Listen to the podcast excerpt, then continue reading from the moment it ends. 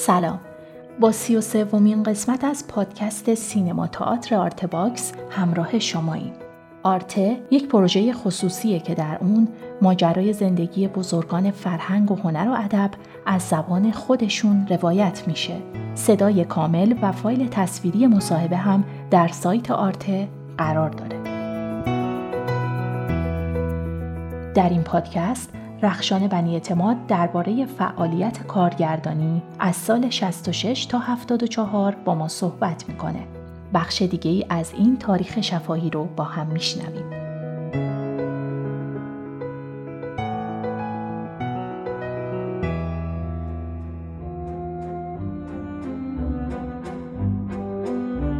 بعد از این فیلم مشکل پیدا کردم با تلویزیون و در واقع ترک کردم چون به نظرم می‌رسید که اون سیستمی که در اونجا مدیریت می‌کنه یک سیستم کارمند پرور فرمان بردار پروریه که نه برای هیچ هنرمندی خوبه که زیر بار چنین شکلی بره و نه من به لحاظ خصلت های فردی می‌تونستم. سابقه کار و جوانی رو در تلویزیون بوسیدم و گذاشتم کنار و اومدم بیرون. در این مدت فیلمنامه های نوشته بودم. که در تلویزیون اجازه ساخت پیدا نکرده بود و همینطور در ارشاد که یکی از اونا که شاید بعد اولین فیلمم می‌شد فیلم زیر پوست شهر بود که در اون زمان به اسم توبا نوشته بودم و اونم اجازه ساخت نگرفت. و کار فیلمسازی ما در واقع با فرید مصطفوی با هم فیلمنامه مشترک هم نوشته بودیم بعد از اون دوران آشنایی. در واقع کارم رو با فیلمنامه فرید مصطفوی که مجوز ساخت گرفته بود خارج از محدوده با اون کار شروع کردم. آقای محمد جواد حلیمی باید بهتون مجده بدم که محله هرتاباد اینجا پرونده داره. راستی خب پس چرا از اول ما رو نفرستادن اینجا خدمت جنابالی خیلی خب چه میشه کرد؟ به هر صورت باید مقررات و ضوابط اداری رو رعایت کرد. فقط کافیه شما یه زحمتی بکشین پرونده رو بیارین. یعنی پرونده رو به ما میدن؟ بله شما برین تحتانی ترین طبقه زیرزمین قسمت بایگانی کل وزارت خونه بگین سمدی گفت پرونده مربوط به هرتاباد و بدن بهتون. چشم. به گونه می‌تونم بگم سه فیلم اول خارج از محدود زرد قناری پول خارجی که به لحاظ مضمونی و موضوعی موضوعات اجتماعی بودن. و نگاه فرید مصطفوی که در نگارش و بازنویسی این سه فیلم با من همکاری داشت. به این معنا که زرد قناری و بهمن زرینپور نوشته بود پول خارجی و فرید و داریوش معدبیان اگه اشتباه نکنم. به هر حال یعنی فرید از شروع کار با من بود. اون وجوه مشترک نگاهمون به مسائل اجتماعی باعث شد که من این سفین نامه که تصویب شده بود و امکان ساخت داشت رو شروع کنم دلیل شروعم. ولی اینکه ساختار تنز این فیلم نامه ها که هیچ وقت من فکر نمی‌کنم فیلم تنز بسازم فقط فکر می‌کنم از اون بیپروایی جوانی می‌تونه سر بزنه که همچین جرأتی کردم. شاید الان دیگه همچین جرأتی رو نکنم. یعنی وقتی به لحاظ مضمون و موضوع این فیلم نامه با من نزدیک بود برها رفتم به طرف ساختار تنز البته خب فیلم خارج از محدوده ساختار خاص خودشو داشت. فیلم موفقی بود. فیلم زرد قناری خیلی موفق تر بود. پول خارجی از اختش بر نیمدم پول خارجی در واقع محجورترین فیلم منه. ولی برای خودم یکی از دوست داشتنی ترینا یعنی من نتونستم یعنی این تنز انقدر قلزت سیاهی زیاد شد که دیگه شیرینی تنز رو از دست داد. ولی واقعا به عنوان یه فیلم که ثبت چون بخشای از این فیلم مستند گرفته شد در بازار دلار فروشای چهار استانبول که دیگه پاساژ منوچهری که دیگه همچین صحنه‌ای رو هیچ کس نمی‌بینه ما با سه تا دوربین مخفی اینا رو خیلی از این تصاویر دوربین مخفی گرفته شد. و خب اون موقع هم باز نه موبایلی بود نه تاکی واکی هم من یادم میاد نداشتیم. در واقع من با سود کارگردانی می‌کردم. یعنی با بچههایی که پشت دوربین بودن. و خب کسی باور نمی‌کرد این سودها مال منه. چون پشتم می‌کردم به جمعیت و یه جا تو اون شلوغی سود که می‌زدم با یک مثلا نشانه کلید دوربین اول بود. یه سوت دیگه از یه جای دیگه با یک قطع دیگه نشونه دوربین دوم بود. آقای نصیریان نازنین با اون حضور صبورانه هنرمندانه. واقعا از کسایی که آدم در کنارش درس هنر انسان بودن هنر زنده بودن و هنر هنرمند بودن آدم یاد می‌گیره. در اون فضای عجیب و غریب می‌خوام بگم فیلم پول خارجی با وجود این نه خیلی از طرف منتقدین استقبال شد نه گیشه ولی برای خودم یکی از فیلم های خیلی دوست داشتنی. به حمدالله سالنامه امضا شد. فکر کردیم فعلا شما از فروش خونه منصرف بشید. بله. تا بعدا انشالله بتونیم همینجا رو بکوبیم و چند طبقه بسازیم. خدا کنه. صفر شد رزی. شد شد رزی. خب بریم بذاریم زمین. حالا به سلامتی که شروع می‌کنیم حالا یه چیزی میگه میگه. اگه خدا بخواد درست میشه. بگو یا علی یا علی. مرتضا می‌تونه وام بگیره. بله. منم دعا کنی که باند قاچاق ارز درست حسابی بتونم بخوره. با پول حق کشفش خیلی کارا میشه کرد. تو این مدت هم داشتم سعی می‌کردم فیلم نامه خودم به تصویب برسونم. واقعا برام سخت شد فیلم نامه دیگری کار کردن. از نرگس دیگه فیلم نامه هایی بود که یا خودم نوشته بودم و یا مشترک با کسان مختلف. نرگس رو باز با فریدون جیرانی که از سر آفتاب نشین ها با هم آشنا شده بودیم با هم تجربه نوشتن دو فیلم نامه دیگه که هنوزم دوستشون دارم. یک فیلم نامه بود به اسم پولینا چشم و چراغ کوهپاییه بر اساس کتاب نویسنده مشهور اسپانیایی آنا ماریا ماتوته. قصه بچه ها بود. یعنی واقعا نمی‌دونم این فیلم نامه چرا اجازه ساخت نگرفت. اصلا هیچ وقت نمی‌فهمم. حالا کاری نداریم. و یک فیلم نامه که حتی در تلویزیون خیلی سعی کردم و بیرون موقعی بود که این فیلم نامه اوج جریانات سال دهه شست بود. اوج ترورها و خونریزی هایی بود که توسط گروه هایی که بمبگذاری می‌کردن از این بر کشته می شدن و از اون بر اعدامایی که می‌شد بابت کسانی که دستگیر شده بودن. فکر این فیلم نامه واقعا قبل از این بود که یا شاید در همون دوران ولی ابدا به این معنا نبود که بخوایم. چون اصلا اون موقع اینقدر اخبار در دست نبود که آدم فکر کنه که مثلا به طور مشخص تفکر آقای منتظری تفکر ارشاد یا اعدام که این بحث رو شروع کرده بود. یعنی انقدر در جریان نبودیم که بدونیم. ولی این به عنوان یک شاید وظیفه شاید یه چیزی که به حال میگم اون بیشتر از یک حرکت فیلمسازی و یک حرکت سیاسی بیشتر یه حرکت مادرانه بود که فکر می‌کردم آیا راهی غیر از این جنگ غیر از این خون ریزی غیر از این اعداما وجود نداره؟ یه فیلمنامه با این زاویه دید نوشتیم با فریدون جیرانی که خب اونم اجازه ساخت طبیعتا نگیره و فیلمنامه دیگه که حالا یادم میاد. از جدایی اسم یه فیلم نامه بود که بعدا یک جوری یه بخشایش تو بانوی بهشت اومد یه بخشایش. نه اینکه یک سکانس هیچ وقت اینجوری نبوده که این سکانس از این فیلم نام بیاد اونجا.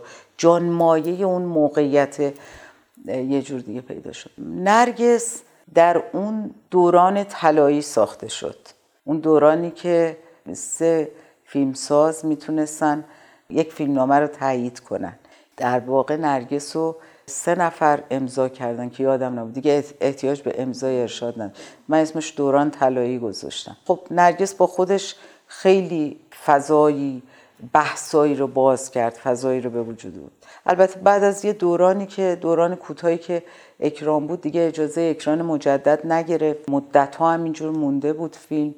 ولی خب استقبال از فیلم هم تو ایران خیلی خوب بود هم خارج از کشور خیلی خوب بود. جایزه بهترین کارگردانی گرفت از جشنواره فجر. جایزه های متعددی گرفت و خب اون جایزه گرفتن اون جایزه از آقای خاتمی در اون سال واقعا خیلی خیلی جایزه با ارزشی بود. خانم پسرتون چه کار می‌کنه؟ پسرم؟ تو کار لوازم خونگی هم می‌خرم میفروشم. بیکار نمیمونم. بیمه وزن شما داره؟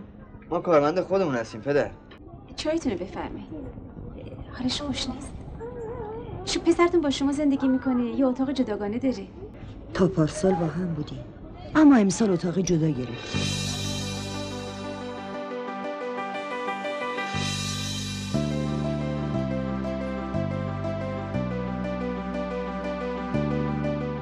قبل از ساختن نرگس من و منوچهر مشیری زنده محمود بهادری و اسد نقشبندی. در کنار هم شرکت دیدنو.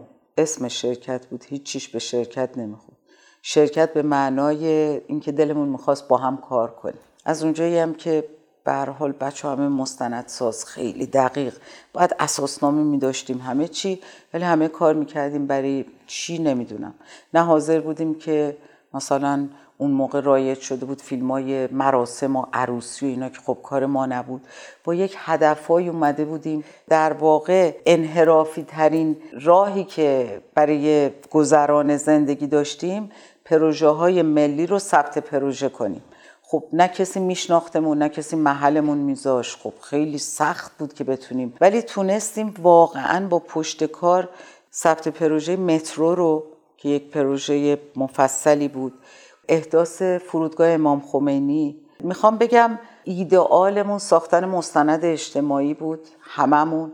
بعد خب فضای تلویزیون به گونه ای بود که همه رو تار و مار کرده بود رانده بود از خودش بیرون. خیلی از بچه ها اخراج شده بودن.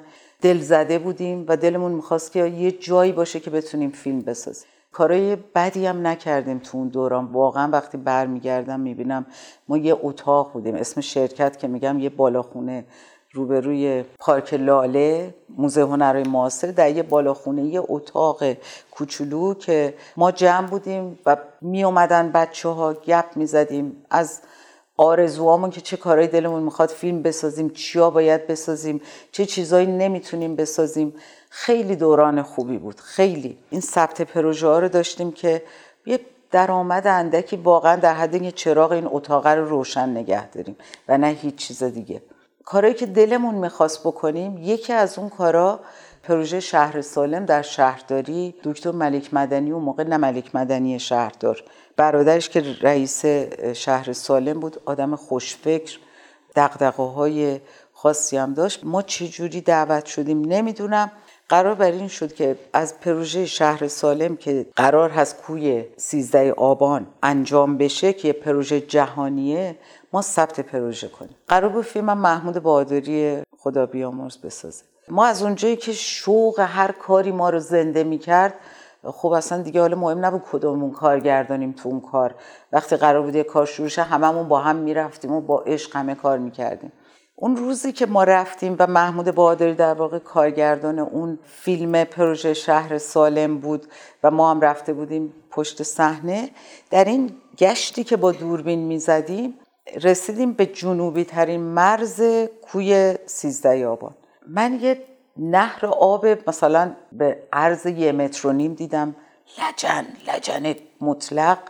بعد و یک سری شما این مرز این جوی جنوب کوی سیزده به اون بر که نگاه می‌کردین انگار یک جهان دیگه ای بود. یک سری سوله سوله های آهنی و جماعتی از بچه های سوء تغذیه‌ای با لباس های پاره یه سری زن و یه سری آدم که در این آب داشتن ظرف میشستن و رخ میشن باور نکردنی بود. من به محمود بادری گفتم چقدر دیگه فیلم داریم. گفت که یه حلقه و ما مجوزمون تا دم این جوی آب بود چون تو سیزده آبم گفتم دوربین برده بریم اونور یعنی فکر می‌کنم پریدن ما از این نهر لجن و ورودمون به دنیایی که دو سال ما رو درگیر کرد در اونجا یک واقعیتی از یک بخشی از جامعه فراموش شده واقعا فراموش شده.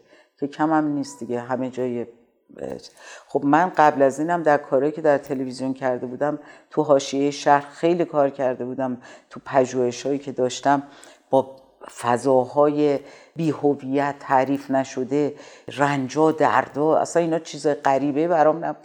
ولی اینجا یک سوله های ردیف آفتاب داغی که به اینجا می‌خورد کوچه های برهوت بدون یک دونه درخت برگ و کافی بود در این خونه ها رو باز کنیم. من این ده دقیقه فیلم 16 میلیمتری که داشتیم و در واقع یک دور زدم فقط اونجا و آوردم بدون اینکه اینو حتی قیچی بزنیم. گفتم اصلا نباید فکر بشه که ما کاری کردیم. من اینو برای آقای ملک مدنی فرستادم و گفتم که پروژه شهر سالم که پروژه فوقلاده باید حتما انجام بشه. ولی یک جایی در این بر هست درست پروژه شهر سالم هم واقعا وظیفش این نبود که ناکجا آبادترین نقطه جغرافیایی رو انتخاب بکنه. ولی یه جوری برای من قابل باور نبود که ما می‌خوایم پروژه شهر سالم و این بر این بر این جوی مثلا انجام بدیم و این ور نبینیم که چه خبر. خیلی قریبم این لیلا. بهش می‌گفتن لیلا فرنگی. حالا دیگه او اینجا مادر خونت کجا؟ خونم میگه خب پس برو خونت. خونم؟ برو خونت رو نشون ما بده. خونم؟ آها. خونم چیزه؟ برو به من نشون بده خونت رو. برو. خیلی فریبم آقای ملک مدنی این فیلم رو دید؟ برای آقای کرباسچی فرستاد. کرباسچی فیلم رو دید. یه جلسه با هم گذاشتیم. تصمیم گرفتن جلسه کردن فوری شهرداری که یه فکری برای این منطقه بکنن. یعنی اون پروژه شهر سالم این ور کار خودش انجام بده ولی اون محل اون جغرافیا هیچ چاره جز محو نداشت. به دلیل اینکه در خودش باز تولید خشونت خلاف جرم ضمن اینکه خانواده سالم هم اونجا بودن. به هر حال یک طراحی شد یعنی شاید بشه گفت به لحاظ علمی یکی از حداقل ممکنه یه سری روش ها مثل جاهای دیگه بود. ولی واقعا اینکه به عنوان یک پروژه که روش مطالعاتی انجام شد سعی شد که نیازهای آدما شناخته بشن یعنی فقط محو فیزیکی نشه به آدما امکاناتی داده بشه برای محل سکونت نمی‌دونم افراد مسن تا جایی که ممکنه به خانه سالمندان فرستاده بشن. یعنی یک طراحی واقعا با یه برنامه ریزی شهری. اگر اشتباه نکنم به نظرم میاد شاید اولین نمونه بود که یه کار علمی شد روش. دیگه من نتونستم از اونجا بیام بیرون. یعنی شهرک فاطمیه که اسم اون محل بود دیگه شد جایی که تا دو سال من منوچر مشیری بهادری و نقشبندی و در طول این مدت خیلی خیلی از بچه های سینما که در جریان قرار می گرفتن به عنوان کمک به عنوان صدا بردار خودشون داوطلب بودن. عکاس های زیادی اومدن اونجا در طول مدت عکس گرفتن. و در کنارم مریم کیا بود. مریم کیا دوست قدیمی که در چند تا از کارام دستیارم بود واقعا در طول این مدت. و ما دیگه بدون هیچ تعارفی بخشی از زندگیمون اونجا بود. زندگی آدمایی که دیگه به ما گره خورده بودن. اصلا دیگه مگه می‌شد؟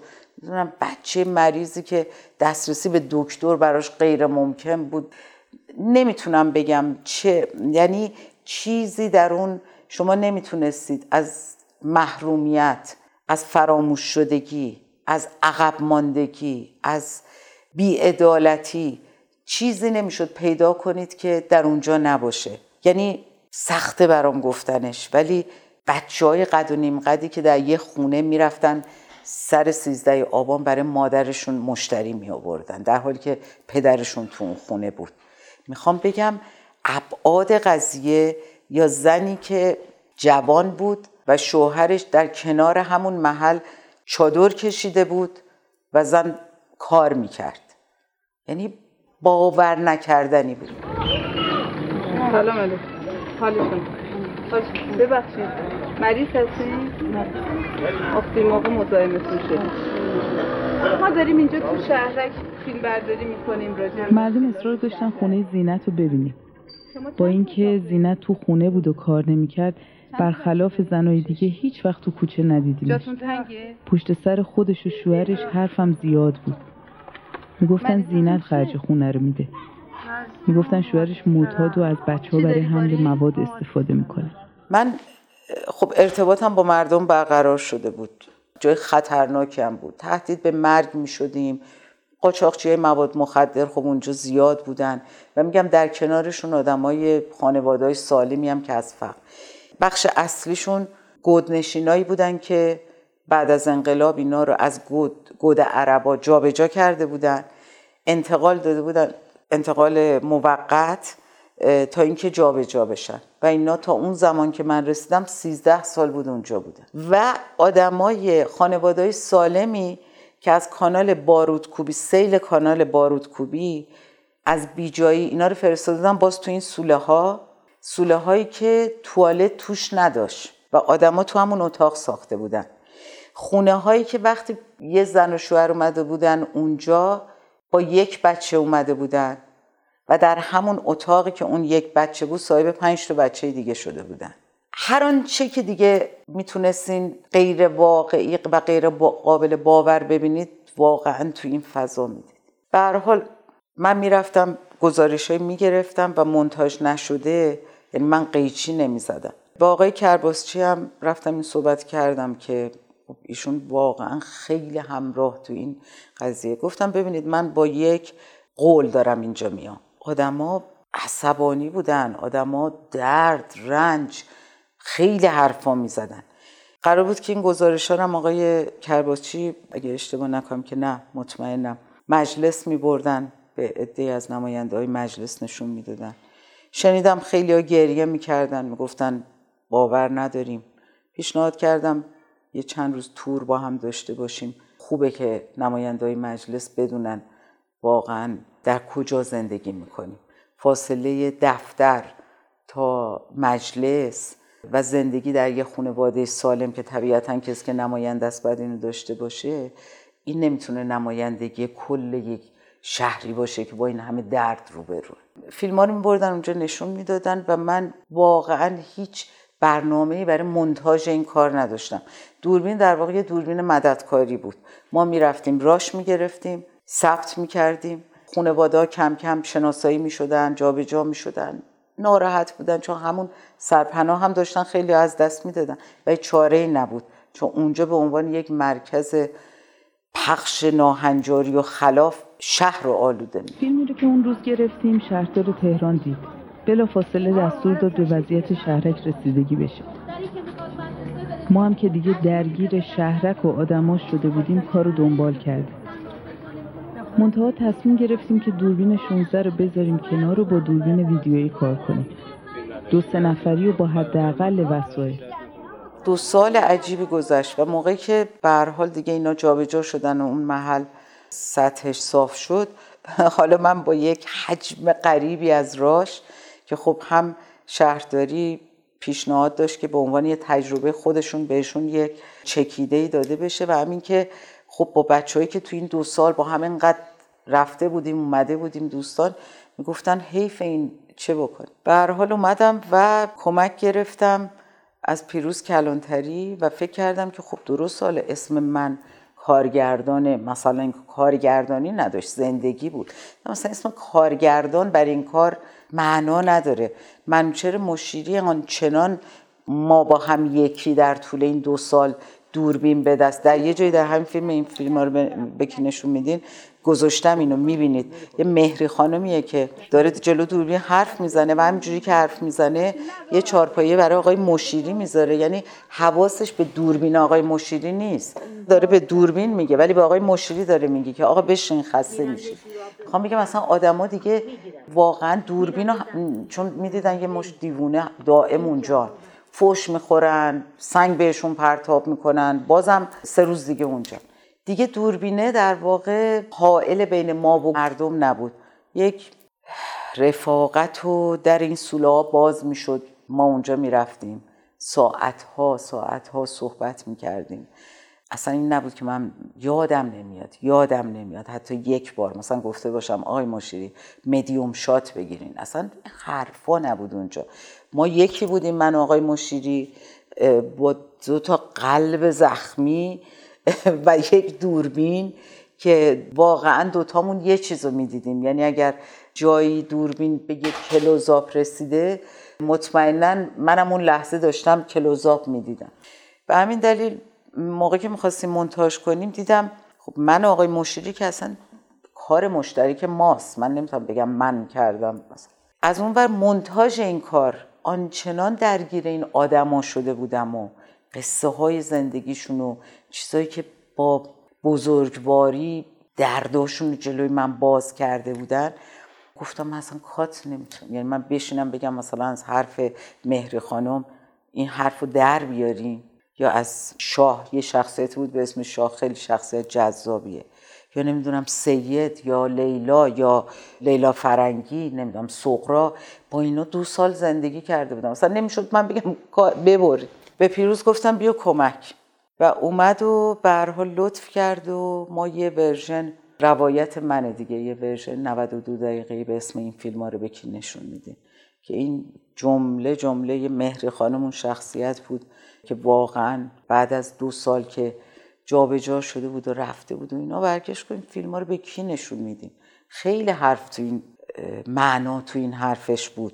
یعنی اینکه منو در برابر یه سوال بزرگ قرار داد که واقعا تو فیلمسازی و حالا اگه ادعا هم نداری ولی باور داری که با فیلم سازیت می‌تونی تغییری به وجود بیاری؟ من آرزو داشتم که دم آخر مرگم یه خونه داشته باشم. بعد از پنجاه سال دیران زحمت کشیدم. پیش شدم توی یه اتاق مال خودم باشه توش بمیرم. نه مستجری و شما که میان فیلم می‌گیرین نمی‌دونم عکس می‌گیرین. من که نمی‌دونم تو چیه.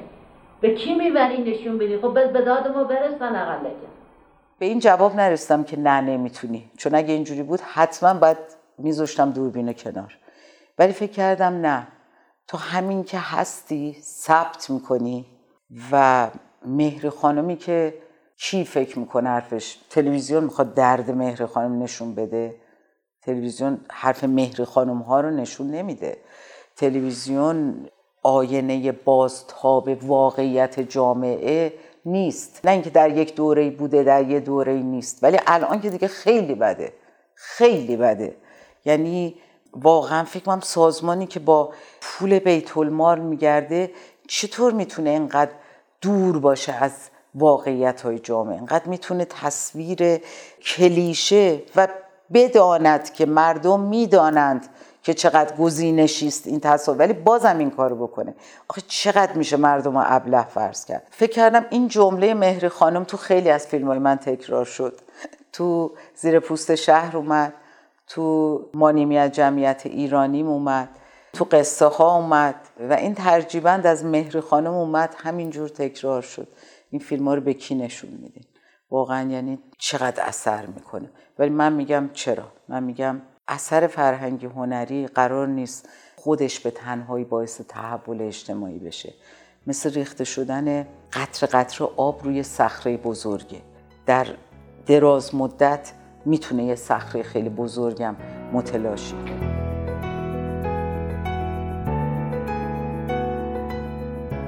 ممنون از همراهیتون.